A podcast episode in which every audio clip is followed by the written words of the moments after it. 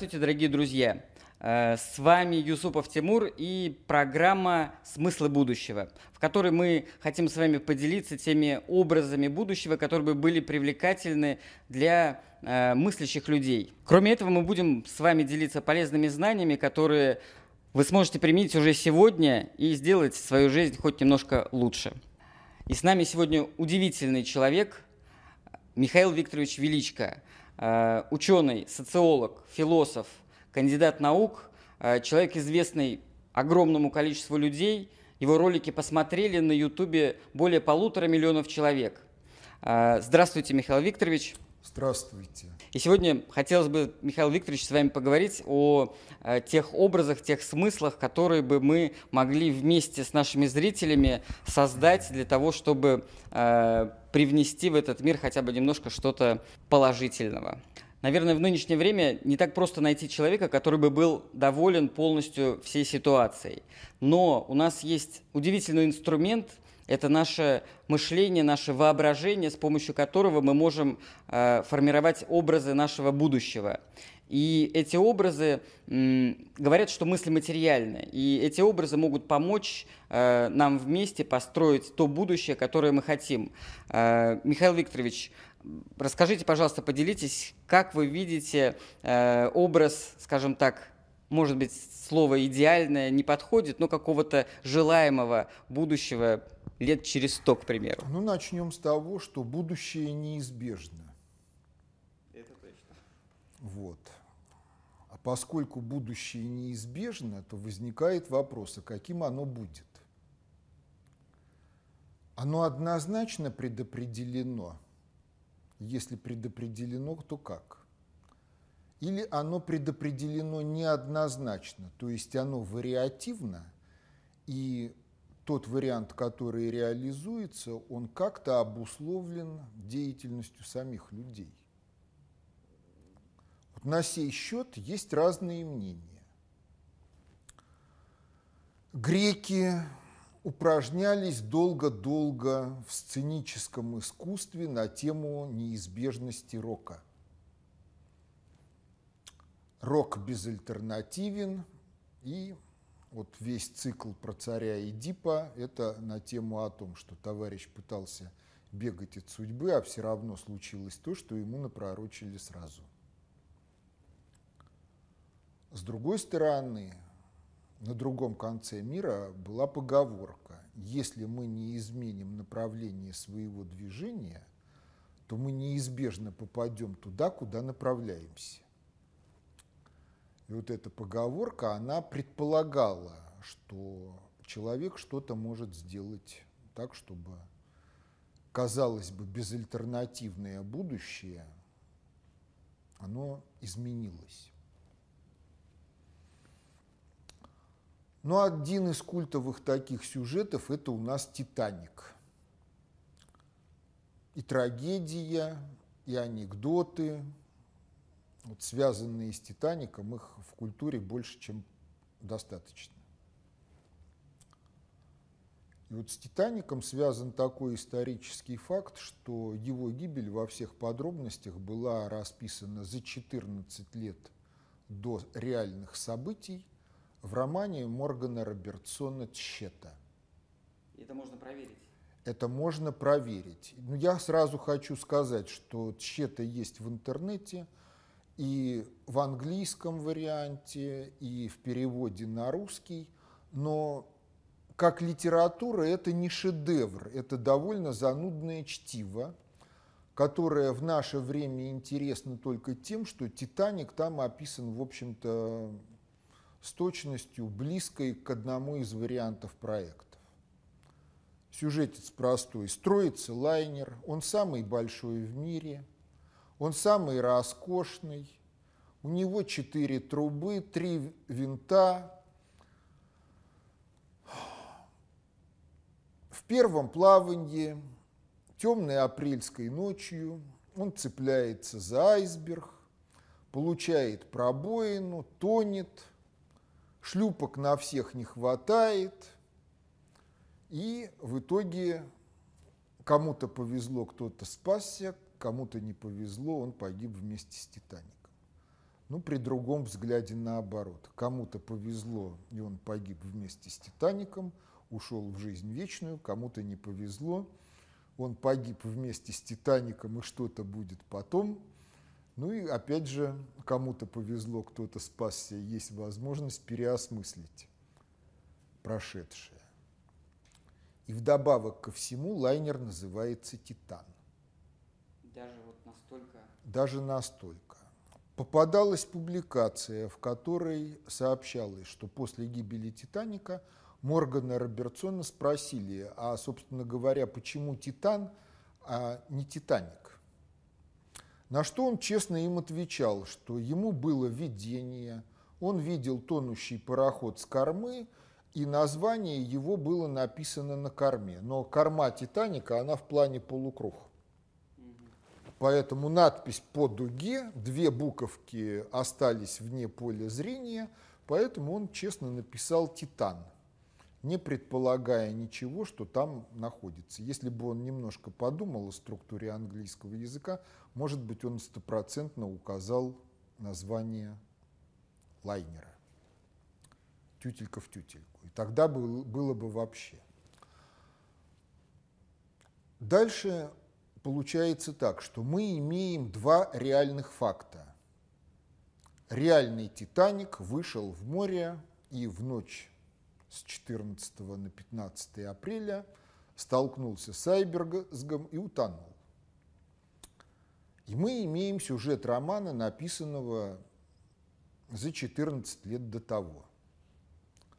Возникает вопрос, как это дело осмыслять?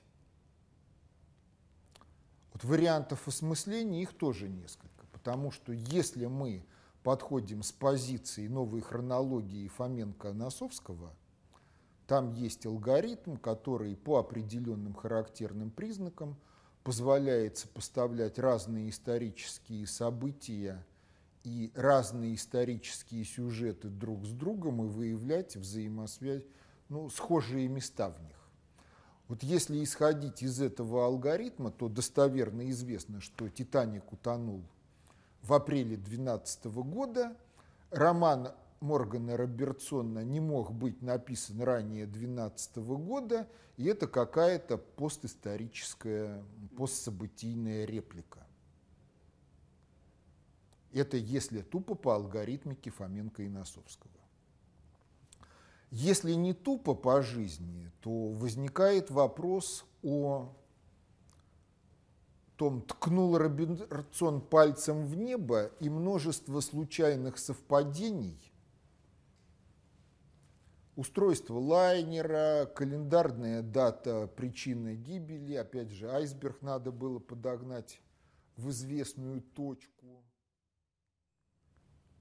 чтобы они встретились, иначе сюжет рассыпается. Все это вот случайные совпадения, между ними нету никаких причинно-следственных связей. Ну и тогда действительно будущее непредсказуемо, будущее не угадать, кому-то повезло, кому-то не повезло, и это беспричинно.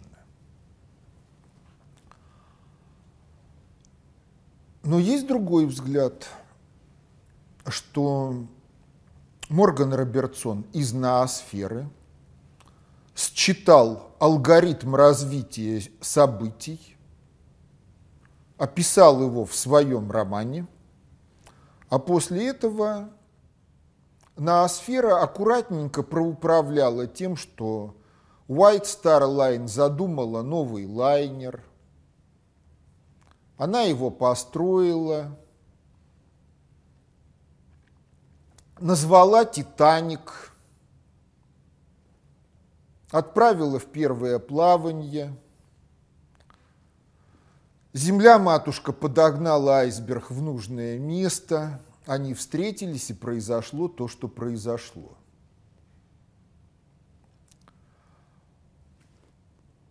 Дальше, вот если оценивать эти события с позиции эсхиловской традиции, то рок неотвратим, раз прописано Титанику быть построенным и утопленным, значит, так оно и быть.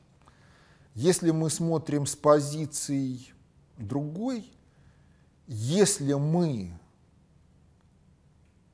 что-то изменяем, то мы не вписываемся в вот известный алгоритм, который ведет к определенным событиям. И если мы не вписываемся в тот алгоритм, мы либо разрушаем тот алгоритм, либо выходим в какую-то другую алгоритмику, которая точно так же управляет ноосфера, но она ведет, это другая алгоритмика, к другим результатам. Дальше возникает еще один вопрос. Есть такой дивный мультик «Первобытная сказка». Мультик еще советский, посмотреть его всем рекомендую. Но дальше возникает вопрос, как осмыслять то, что там есть. Там есть обезьянка, мартышка, которая на протяжении всего мультика, развития его сюжета, комментирует действия Фантика. Фантик – это первый в мире слон, он пока маленький, и у него главная проблема, что при ходьбе он наступает на большие уши. Ему вот это вот мешает жить. Все остальное его не интересует особо. Но он добрый, обо всех заботится, и о мартышке, и о крокодильчиках, которые там вылупляются из яиц на берегу реки. И главная у него задача полить колючку, которая там растет, и вот она чудотворная. Но он об этом тоже не знает, у него нет никакого эгоизма, он просто хочет полить колючку, чтобы она росла хорошо и ей было хорошо. И вот мартышка, комментируя его действия, постоянно произносит фразу «это неподражаемо, это неподражаемо». А что такое подражание? Подражание – это когда вот мы такие, какие мы есть, мы пытаемся изобразить собой что-то. Отчасти нам это удается, а отчасти это не всегда удается. И вот мартышка, она говорит о том, что действия фантика неподражаемы, они не фальсифицируемы, они не тиражируются ею и другими обитателями этой сказки. А почему? А потому что в сказочном мире тоже есть ноосфера. Ноосфера несет какую-то алгоритмику, и каждый персонаж сказки вступает во взаимодействие с ноосферой и находит себе место в этой алгоритмике, и это место определяется организацией психики каждого из персонажей – его нравственностью, его целеустремленностью, и поэтому для того, чтобы вот повторить действие фантика или делать аналогичное что-то, надо перестать быть таким, какой вот персонаж был, и организационно-психологически стать таким, как фантик. В этом случае действия будут неподражаемы, но ноосфера будет относиться к этому персонажу не так, как она относилась к нему раньше. И поэтому то, что в мультике Фантику всегда везет, а Штуша-Кутуша, который хочет его съесть, всегда как-то опаздывает, а когда достигает цели, то выясняется, что сопутствующие эффекты обесценивают достигнутый Штушей-Кутушей результат – это вот результат того, что у Фантика одна организация психики, и он вписывается в определенные процессы так, как никто не может вписаться. Его деятельность ноосфера поддерживает, притормаживая тех, кто хочет ему помешать, и выводя навстречу с ним тех, кто может ему помочь. То есть этот мультик он выглядит только как сказка о придуманном мире. На самом деле это запредельно реалистичный мультик. Реализм этого мультика, его сюжета, он зашкаливающий. Единственное, что не позволяет понять его реализм, собственная недоразвитость зрителей, нежелание их думать. И то, что персонажи выступают не в виде людей, наших соотечественников, современников, а в виде вот сказочных персонажей. Но психотипы их – это психотипы наших современников. Поэтому мультик запредельно реалистичен. А, я согласен с вами, Михаил Викторович, но сразу же тут очень много появится вопросов. В первую очередь, конечно, вопрос в том, что мы же видим вокруг, как э, люди, скажем так, хорошие, добрые, светлые, они э, в каких-то проблемах живут. А люди, которые ведут, назовем так, неправедный образ жизни, у них, в общем-то, есть блага там и так далее. Вот это распространенное такое возражение. Что можно сказать? Да, это распространенное возражение, но опять же возникает вопрос, а исходя из какой нравственности, целеустремленности проистекает это возражение. Потому что один из таких вот действительно принципиальных вопросов, которые не находят отражения ни в официальном публичном политическом действии, ни в ток-шоу. Это предназначение цивилизации как таковой. Ну, вопросы о смысле жизни, они всегда рассматриваются как вопросы, оторванные от жизни. Вот традиция такова. Потому что если говорить о смысле жизни, ну просто так за столом в кругу друзей, то смысл жизни понимается как что-то глобальное, непостижимое и непонятное. Абсолютно. Вот. Не принято об этом. Если заглянуть к братьям Стругацким в понедельник начинается в субботу, там тема отдел смысла жизни тоже обыгрывается в таком контексте, что, в общем-то, неведомо, чем ребята занимаются, и этим делом можно заниматься долго-долго. А дальше, понимаете, вот вопрос о смысле жизни, он непонятен потому, что гуманитарные дисциплины, весь комплекс гуманитарных дисциплин, он оторвался от реальности оторвался от реальности потому, что информация и алгоритмика в гуманитарных дисциплинах воспринимаются как субъективные порождения. Вот есть субъект один, он породил одну информацию, есть субъект другой, он породил другую информацию. И если информация всегда и всюду субъективна, то мы отрываемся от мира, в котором тоже есть информация, и наша субъективная информация – это более-менее детальная и качественная калька с первообраза мира, который объективен. Поэтому информацию объективную и алгоритмику объективную, которая есть в мире, гуманитарные науки, они у нас не воспринимают. Михаил Викторович, в чем смысл жизни? Вот. Сейчас мы к этому пойдем. А вот если информация объективна, алгоритмика объективная категория бытия, то, в общем-то, мы оказываемся перед тривиальным фактом, что любое действие требует информационно-алгоритмического обеспечения. Вот. Горит камин. Значит, надо было знать, где этот камин, прийти, принести туда дрова. Опять же, надо знать дрова, где лежат. Это всю информация. Надо было выполнить последовательность действий. Открыть дверцу, положить дрова, полить жидкостью, чиркнуть там спичкой или поднести иную зажигалку, после чего вот оно горит. Если у нас нет информации, мы не знаем, для чего предназначены спички и как ими пользоваться, действие нереализуемо. У нас может быть пожелание, что только камин бы загорелся, было бы тепло, хорошо. И так вот все.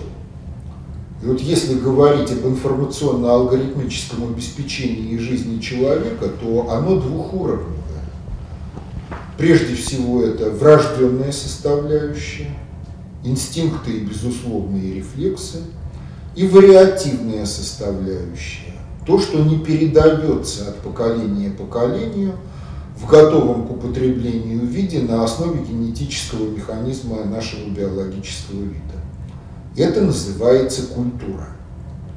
Вот гуманитарные дисциплины на протяжении неведомо скольких веков не могут сказать, что культура – это вся информация и алгоритмика, которая передается от поколения к поколению в готовом к употреблению виде, помимо генетического механизма биологического ну тогда получается в нынешнее время в культуру входит и весь вот этот вот информационный фон, все, что сейчас производится. Входит, входит. Культура – это вот вся информация и алгоритмика. Но если есть информация и алгоритмика, то это некая информационно-алгоритмическая система. Она объективно существует. В силу того, что она объективно существует, она познаваема. То есть можно понять те цели, на которые она работает в ее исторически сложившемся виде. Можно понять, что культура изменяется в результате деградации людей, как биологической, так и культурной, и в результате того, что люди находят где-то свой творческий потенциал, реализуют его модифицируя культуру, в результате чего она, как информационно-алгоритмическая система, может изменить направленность течения глобального исторического процесса и каждого из региональных исторических процессов, то есть истории каждого культурно своеобразного общества. Поэтому вопрос, вот он простой. Вот культура, как информационно-алгоритмическая система, она сложилась к нашему времени. В России своя глобальная культура, тоже мультикультурализм человечества. На что все это дело работает? Именно как информационно-алгоритмическая система. И тут мы выясняем очень неприятную вещь если культуру обнулить, то есть вынести всю информацию за скобки, то человек – это стадно-стайная обезьяна, и у нее есть только инстинкты и потенциал развития. Вот. Есть такое направление биологии этология, изучает поведение и психику животных. И вот этологи разделили все биологические виды на сильно вооруженные и слабо вооруженные и проследили такую закономерность, которую они назвали высокой врожденной моралью сильно вооруженных видов. Суть ее в том, что во внутривидовой конкуренции сильно вооруженные виды никогда не применяют тех приемов нападения и защиты – которые они же применяют во время охоты и обороны от нападающих на них других видов. Все ограничивается демонстрацией устрашающих поз, пугающие звуки издаются. Если дело доходит до дуэли, то удары наносятся такие, которые заведомо не могут нанести тяжких телесных повреждений – и понизить жизненный потенциал более слабой особи, тем более редко, когда это заканчивается дуэлью. Дуэль прекращается позой покорности демонстрации, после чего ослабленная слабая особь признает право силы другой особи и покидает территорию. А в слабо вооруженных видах там все не так. Там чем слабее вооружен, тем, нету, тем вообще нету никакой врожденной морали. И допустимо все, потому что реально убить или покалечить он не может. И вот человек, если вынести культуру за скобки, это стадно-стайная обезьяна, биологически слабо вооруженный вид, в силу этого обстоятельства именно он стадно-стайная врожденная мораль никакая, то есть в отношениях другого допустимо все. Если сейчас вот ты потерпел поражение, то в другой момент времени, когда будет удобно, ты можешь напасть, потому что хочешь напасть. И как гласит один из интернет-мемов, приглашением к дуэли является выстрел в затылок, когда этого не ожидают. То есть вы хотите сказать, что человек, он, у него меньше морали, чем, например, у львов там, или слонов? Вот врожденная мораль у человека никакая. Потому что то, что вот носит врожденный характер, это инстинкты. Инстинкты ориентированы на воспроизводство биологического вида, формирование иерархии стаи и стада как функционально целесообразного образования, потому что в одиночку не выжить в природе, бегаем медленнее гепарда, набить морду медведю – это проблема. Если отношения с тигром, то тоже не договориться. Только группа. Вот группа, она может испортить отношения, настроение и жизнь любому хищнику. Поэтому группа, вот она группа. Но в группе должна быть своя тоже организация. Поэтому вожак, самки вокруг, следующий уровень под вожаком претенденты в вожаке и так дальше вниз. Дальше начинается тоже не шибко приятная для морализаторов вещь. Поза покорности у большинства стадно-стайных обезьян – совпадает с позой, с которой самка подставляется под покрытие самцу.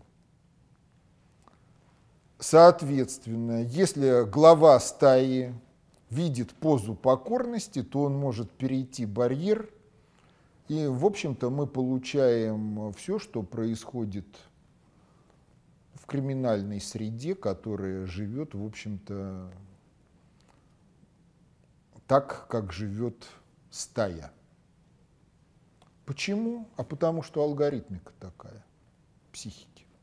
Заданная инстинктивно.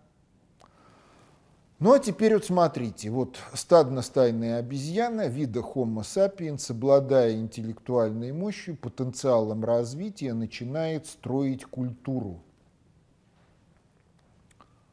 Внутрисоциальная иерархия выстраивается, опять же, на основе инстинктов – на основе врожденного там языка жестов, мимики. Поэтому если мы вот смотрим в глаза друг другу, это по-человечески. А если мы спускаемся в фауну, это вызов. И, соответственно, спустя какое-то время мы будем разбираться, кто тут в этой комнате главный. И так далее, и тому подобное. Много чего, что работает автоматически и не осознается нами – но что проистекает из того, что Homo sapiens – это стадно-стайная обезьяна с набором соответствующих поведенческих программ, инстинктов и потенциалом развития. Но вот появляется культура, информационно-алгоритмическая система. Мы начинаем развивать техносферу, начинаем осваивать магию. Магия – это не сказки, это альтернативная физика – если вы ее освоили, она для вас понятна и предсказуема. Если вы не освоили, то вы можете верить в то, что это выдумки, чтобы успокоить себя, а можете задуматься о том, что если человек несет биополе и чего-то излучает, то окружающая среда тоже как-то реагирует на эти излучения и этими излучениями можно управлять вполне целесообразно, и результат будет предсказуем. И результат может быть очень большой и впечатляющий. Какие, например? Ну, в общем, я скажу так, сломать проще, чем что-то сделать. Так что нам... Вот. Подожди. мы идем сквозь исторический процесс. И когда мы начинаем создавать техносферу и осваиваем науку и магию, мы перестаем быть слабо вооруженным видом. XII век, Папа Римский увидев арбалет и его действия, как он болтами прошибает доспехи, издал буллу, согласно которой арбалет – это сатанинское оружие, и христианским государствам в войнах друг с другом его применять нельзя. А вот с иноверцами это пожалуйста. То есть против мусульман и против православных запросто. Что такое арбалет сейчас? Игрушка, оружие спецназа для каких-то узко таких профильных операций, когда огнестрельное применять в силу каких-то причин нежелательно или нельзя. Ну а что сейчас? Оружие. Ну, минимум это винтовка М-16 и АК-47 и его последующие модификации. Ядерного оружия столько, что можем взорвать все у себя без каких-либо ракет, и то, чего высыпется радиоактивное, оно в состоянии уничтожить всю цивилизацию, глобальную. Дальше прогресс идет – но ну, не исключено, что пояс астероидов в Солнечной системе – это результат того, что там тоже была цивилизация, которая во внутривидовой конкуренции зашла очень далеко в научно-техническом прогрессе и осталась по своей глубинно-психологической сути обезьяной. Поэтому, когда Эйнштейна спросили, какое оружие будет применяться в Третьей мировой войне, то ответ его правильный. В третьей не знаю, а в четвертой в лучшем случае лук и стрелы. В лучшем случае по той простой причине, что следующая цивилизация может быть вообще нечеловеческой, если человечество уничтожит биосферу так нынешнюю, что обезьяне вида Homo sapiens там не будет экологической ниши.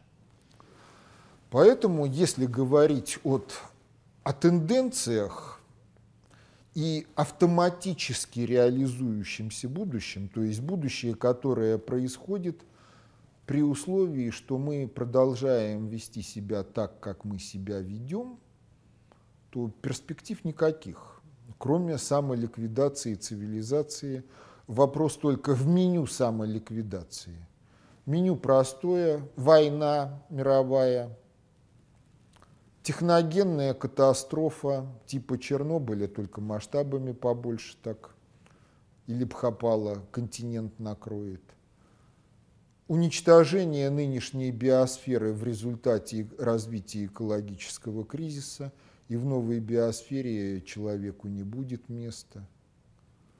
Какая-нибудь пандемия – то есть массовая эпидемия, которая выкосит процентов 90-95 от нынешней численности населения, в результате чего тем, кто останется, придется строить цивилизацию с нуля. И вопрос только в том, пойдут они по этому пути или по какому-то другому пути. Причем, понимаете, вот вопрос о пандемии, он э, действительно актуальный, потому что такие проблемы, как онкология массовая, массовый сахарный диабет и много чего, что еще происходит массово, они не решаются методами фармакологии и хирургии. Решение этой проблемы требует изменения образа жизни. Образа мышления. Образа жизни. А вот для того, чтобы изменить образ жизни требуется иное мировоззрение, иная нравственность, иная культура чувств, иная культура мыслительной деятельности. То есть, если мы выходим из матрицы, заданной Исхилом, то мы должны задуматься о возможностях выхода вот из кризиса обезьяньей цивилизации с атомной бомбой или чем-то еще похожим. И тогда опять вопросы встают, а что у нас, собственно, в психике есть? Что у нас есть в культуре? Да, культуры у нас много. Но опять же, если понимать информацию и алгоритмику объективными категориями бытия, то типология культур может быть построена всего на основе трех признаков. То есть борщ или плов – это некая оболочка чего-то. Но это не характеристика культуры. А оболочка чего? Что характеризует культуру? Вот культуру характеризует немного. Если культура информационно-алгоритмическая система, то в любом алгоритме, в общем-то, можно увидеть то, что в математике, в жизни называется отношение. То есть один информационный модуль, другой информационный модуль. Как к этому относятся и какие действия следуют потом. Первый характеристический признак – отношение культуры к творческому потенциалу личности. Вариантов много. Затоптать у всех. В этом случае все общество оказывается на положении Винни-Пуха, который ходит за оказанием консалтинговых услуг к сове. Сова все знает, как она думает, и учит Винни-Пуха уму-разуму, чего и как делать. Ну, в каких-то случаях ослик ИА-ИА оказывает альтернативные консалтинговые услуги. Но, в общем-то, Винни-Пух живет как объект манипулирования его собственные проявления только в пределах того, что в него уже загрузил кто-то другой. Второй вариант. Большинство на положении Винни-Пуха, некое меньшинство на положении совы, и, может быть, появляется конкурирующая контора, которая конкурирует с совой за контроль над Винни-Пухом и они там как-то среди себя потом будут бороться. Тоже вариант. Он отражен в нашей культуре. Помните фильм «Механи... «Неоконченная пьеса для механического пианино»? И там есть коронная фраза, когда холоп садится за пианино и шевелит клавиши, а поскольку пианино механическое – то оно играет само, а он при всем присутствует. А у кого-то там вот такие глаза, а потом фраза «ну я же говорил, чумазый не может». Да, чумазый не может, потому что его воспитали чумазом. Следующий вариант. Творческий потенциал каждого – это достояние всех. Подавление любого творческого потенциала – это преступление против общества, аналогичные измене Родине. И тогда тут открываются интересные вещи, что Иосиф Виссарионович не злобный тиран, а просветитель, правда, насильственными методами, потому что если читать экономические проблемы социализма в СССР, то задача была в том, чтобы каждый человек был творцом общественного развития – то есть творческий потенциал всех и каждого. Ну, может быть, возражение. Между Сталиным и Гитлером принципиальной разницы нет, потому что Гитлер в Майнкамп писал примерно то же самое, что каждый немец должен иметь возможность получить то образование, которое он может освоить. Разница, однако, есть, потому что Гитлер говорил, что он освободил немцев от химеры совести – а Сталин регулярно вспоминал совесть и Бога в своих выступлениях. Да, такого рода воспоминания могли восприниматься как фигуральные обороты речи, типа «Бог помогает большевикам». Но практика критерии истинные. Гитлеризм мы разгромили, в том числе и потому, что Бог помогал большевикам. И второй характеристический признак культуры – это отношение к совести и стыду. Мы живем в культуре, в которой совесть и стыд затаптываются еще в семье, Если семья с этой задачей не справилась, то школа к третьему классу в большинстве случаев успешно решает эту задачу. Но стыд и совесть – это объективные разграничители добра и зла. Потому что если вы обратитесь к тому, что было написано о стыде и совести до 1917 года, то стыд и совесть трактуются там как врожденное религиозное чувство, которое помимо конфессиональных вероучений связывает человека напрямую с Богом.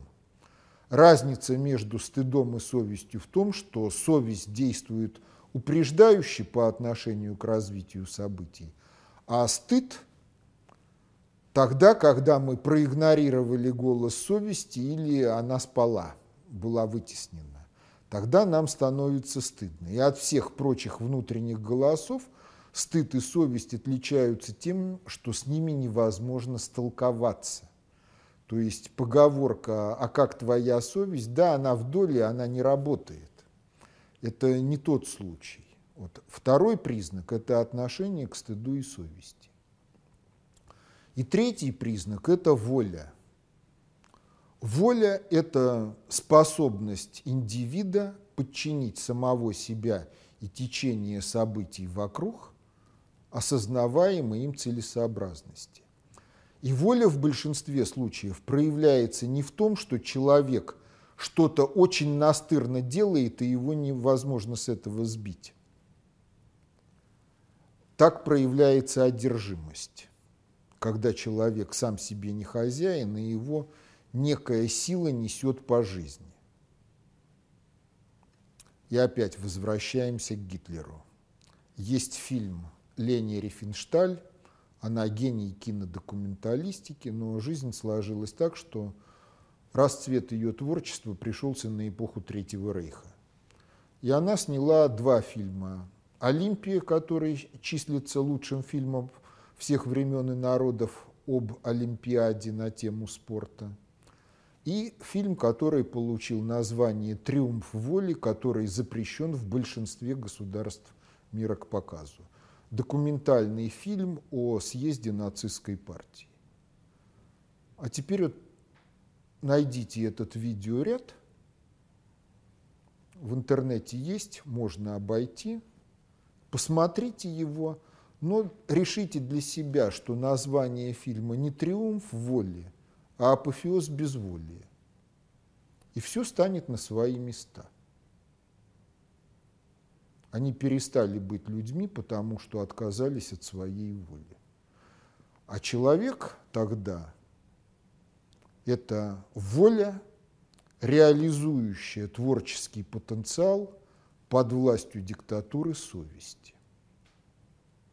И вот если мы говорим, что человек – это воля, реализующая творческий потенциал под властью диктатуры совести, а все остальное угнетение и извращение истинной человеческой природы, то перед нами открываются перспективы альтернативного будущего, светлого, радостного, в котором нет голодных, нет обездоленных, в котором нет внутрисоциальных конфликтов, потому что их не может быть, поскольку все разумные, совесть согласует действия разных людей таким образом, что они поддерживают друг друга и дополняют друг друга. Они не уничтожают то, что сделано одним, и не пытаются уничтожить это.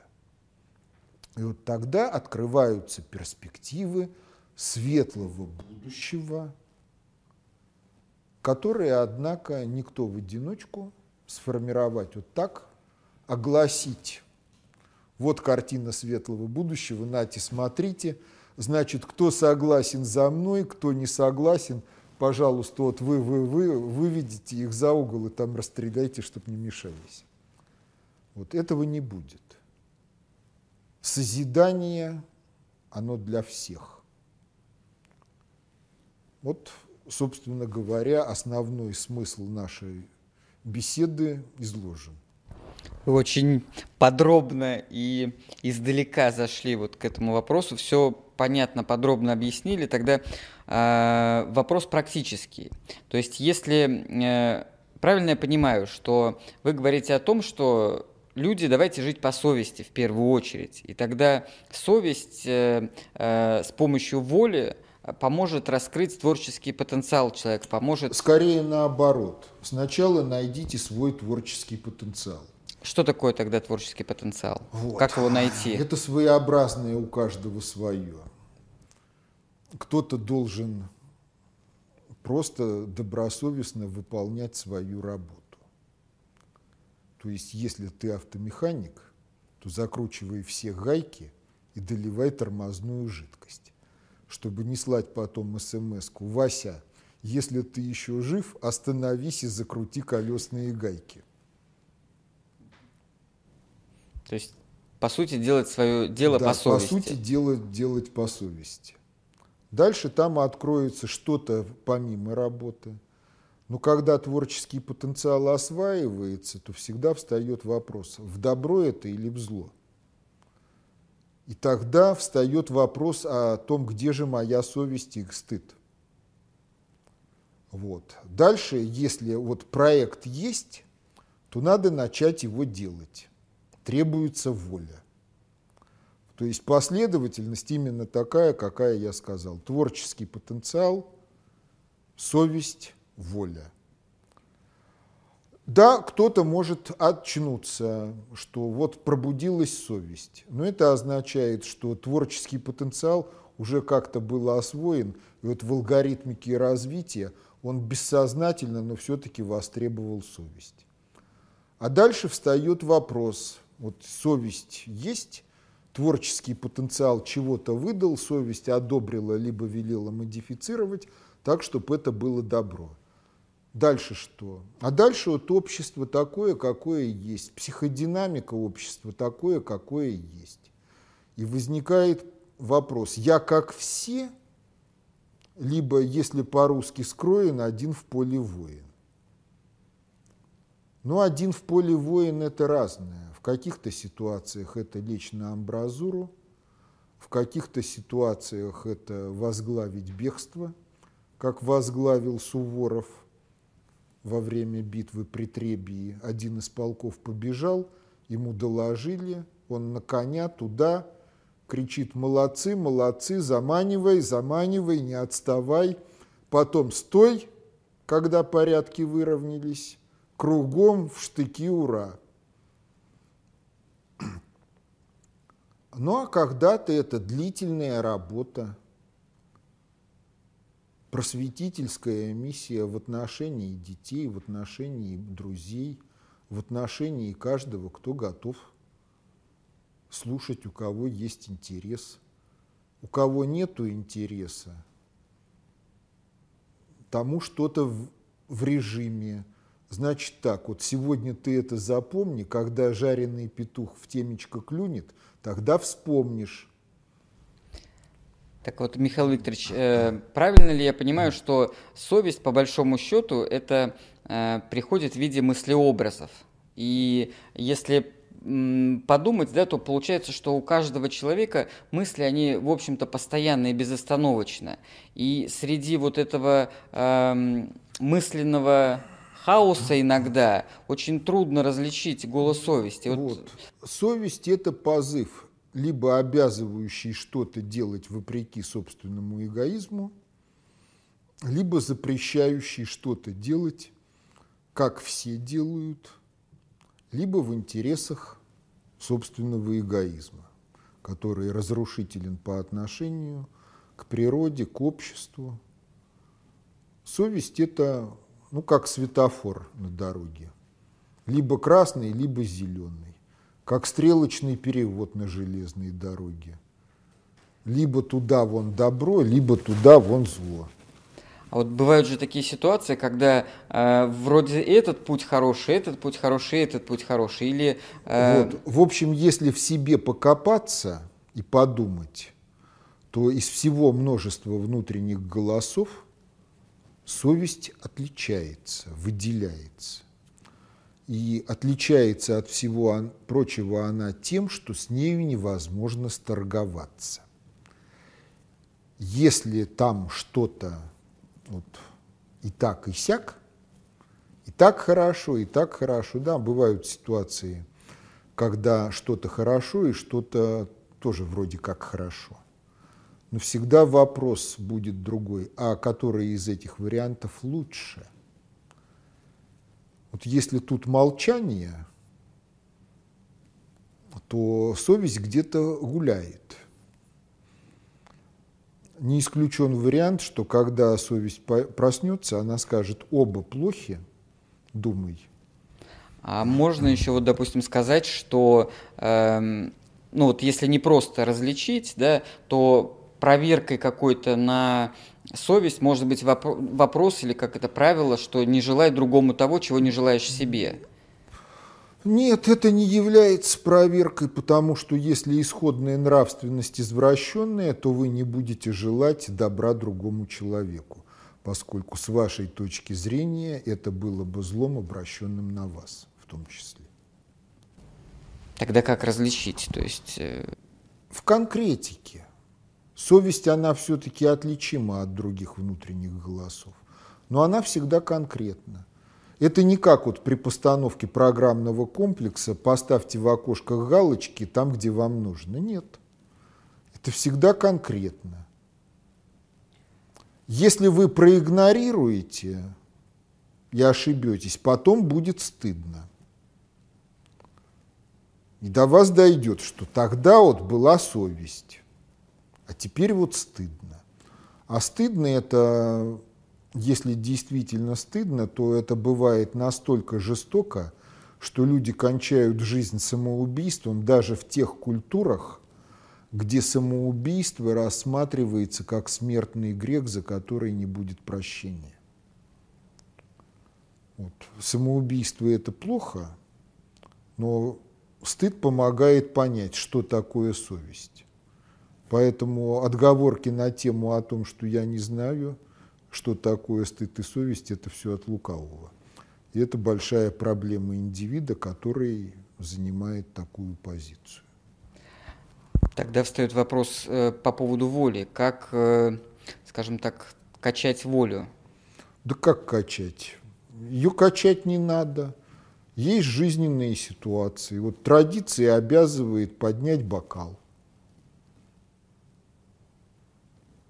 Если есть понимание того, что нет живительных доз алкоголя, то можно сказать самому себе циц. И можно найти формы объяснения окружающим, такие, которые не будут восприняты ими как оскорбительные. Помните фильм «На войне, как на войне»? Ты пьешь с подчиненными, приходит и выливает самогонку в помойное ведро. Это было оскорбление. Ну, там потом дошло. Но воля в большинстве случаев в нашем обществе, она проявляется, когда человек может сказать себе циц и не делать что-то, что не надо делать. Михаил Викторович, вы достаточно подробно э, все разъяснили, что нам нужно для того, чтобы прийти к светлому, прекрасному будущему. Ну, во-первых, для начала следует начать движение. Вот три типологических признака культуры, они понятны.